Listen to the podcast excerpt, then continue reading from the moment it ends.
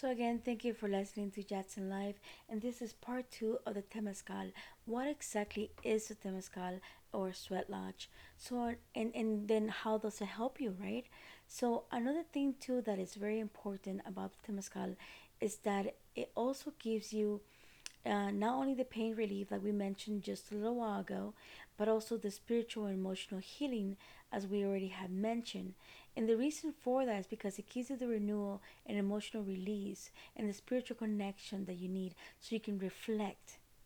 So this is very important, reflecting. You're able to take that time that you're in the Temazcal to reflect.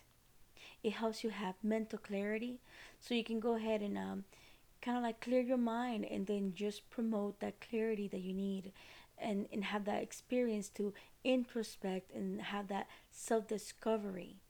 Uh, you have to remember that even though the experience might be a little bit confusing for some people because the shaman might be speaking in their language, their native tongue, um, you have to kind of like listen to it. Just think about it. Your higher self understands what they're saying your higher self has that connection to that spirit has a connection to that shaman has a connection to that environment. Your higher self speaks all languages. Your higher self understands all languages. So then all you have to do while you're inside the temazcal is just focus. Just focus on your clarity focus on your relaxation focus on your healing. Focus on your transcendence. Focus on your rebirth. Another thing too that Temazcal and Sweat Lodge helps with is um, that you have that cultural and community connection, as we mentioned, which is very important. And I know that some things I'm repeating, but it's because they're important. It's very important for you to have that. So, for example, like we mentioned, uh, with me, I I was I was seeing the hummingbird, right? So, the the at the time of my journey, and this is important for me to say this, at the time of my journey, I needed to feel like I needed to be part of a communion that understood me.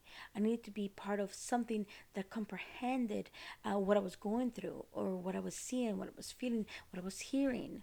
Um, and therefore, the hummingbird took me to have a community uh, experience with something that was holistic and spiritual and healing at the same time with people who understood. The shaman understood that I could hear spirits. And the shaman understood that because he himself could hear spirits. Um, which is, you know, very cool for me because that's one thing that um, the hummingbird did for me uh, when it appeared. It showed me that I would needed to go ahead and travel and I traveled uh, to this place and I was able to experience the community and the connection that I needed um, during the Temazcal ceremony. Another thing too, as you as I mentioned, um, is the rebirth. The reason for that, uh, for me, that was so important is because, you know, the hummingbird also had those attributes, those symbolisms, and I was, I was rebirthing myself um, as who I wanted to be, the healer. Um, I needed to start my journey, my path as a healer. I had been um, a healer in skincare, but I had not been a healer as a light worker. Does it make sense? So, because I was starting this journey as a light worker, it was the most wonderful thing that without me planning it, I just stumbled upon, you know, the hummingbird, the temazcal, and I ended up in um, this situation where I was being reborn, which is great. So another thing too that um, is important to say about temazcal is that you know it's traditional temazcal in Mesoamerica.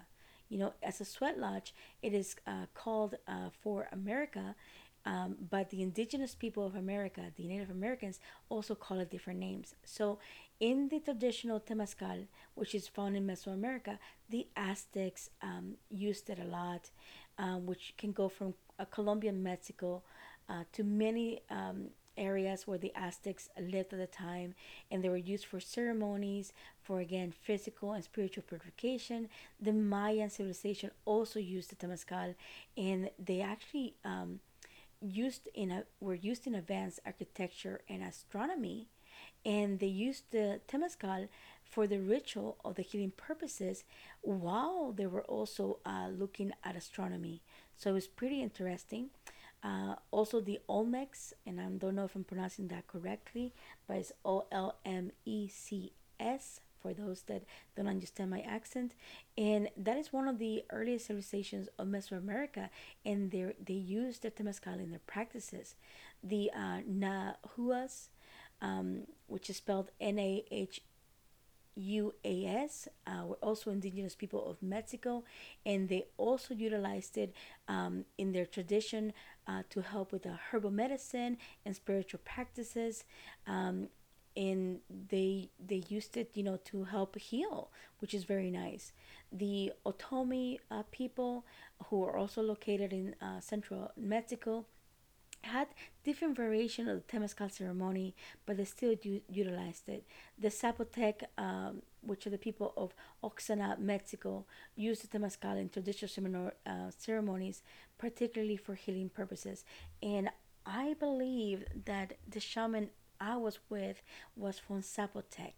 But um, I will have to verify that information and kind of like bring it back in another um, episode uh, when we can talk more. And I do want to go ahead and talk to um, Mara a little bit more about this, or if you guys wanted to go and talk to me more about this, uh, go to my website, jacksonlive.com, and send me an email. Send me your questions. Uh, you know, let me know what you would like to hear more about the Temazcal or, or you know, sign up to talk to us live um, or for an interview.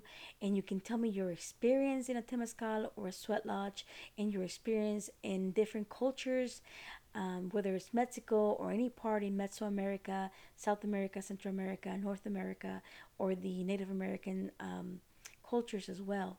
Another name for Temazcal um, of people that used it as well were the Mixtec people, which is M I T E C, and they also are lit in Mexico. And they utilized it again for spiritual and healing practices. And the uh, Guaymí people, uh, which were in Central America, uh, which I just came to find out are from Costa Rica and Panama also have their own versions of the temazcal. I am from Costa Rica and I did not know that, but you know, um, indigenous people are not very uh, common in the area that I was born in and I was just in Panama a little while ago, and I wanted to do a retreat uh, to Panama, and I'm going to do a retreat to Costa Rica. So I'm going to go and get myself a little bit more versed and try to make connections uh, to see whether or not we can have a Temazcal experience in Panama and Costa Rica for a later retreat. Uh, again, go to my website, sign up for my uh, newsletter so I can keep you updated on when those trips are going to be happening, and you can go ahead and experience the Temazcal uh, with the Guaymí people in Costa Rica, Panama, um, and get to know more about how it's going to help you heal, transform, and plateau to the next level that you're trying to get to. And again, we can have more communion and experience more people, and it'll be wonderful. So, that for me, um, will be wonderful. And yes, I will go ahead and try it out before you guys do it so that way I can come back and tell you my experiences. And hopefully, I can go with Mara as well and we can go together and, um, and experience it and come back and, and do a, a little podcast on it or maybe even do a, a live podcast from the experience. I don't know. Um, how hot it gets for telephones, whether or not they can be there. But um, again, so the Temazcal has been around for a very long time, and you know, the the materials that it was constructed with, the the the uh, cultures that had been practicing in temazcals and in sweat lodges, you know, have they have done this before written records were ever existed. So sometimes we don't have how old a temazcal is or how or what who had it first, you know, but we have evidence of many temazcals that that were used for well over a thousand years in in many ancient civilizations, like I mentioned, the Maya and the Aztecs, and those are classic periods of um, you know, two hundred and fifty to nine hundred CE. So think about that, and you know that's not even counting the people of the Americas, the Native Americans as, as well, who also utilize the sweat lodges and how old they can be, you know? So um, it's very important to kind of like understand the culture of it and important where it's coming from. And in, in the the most important is some people call um, new age, new age spirituality, right?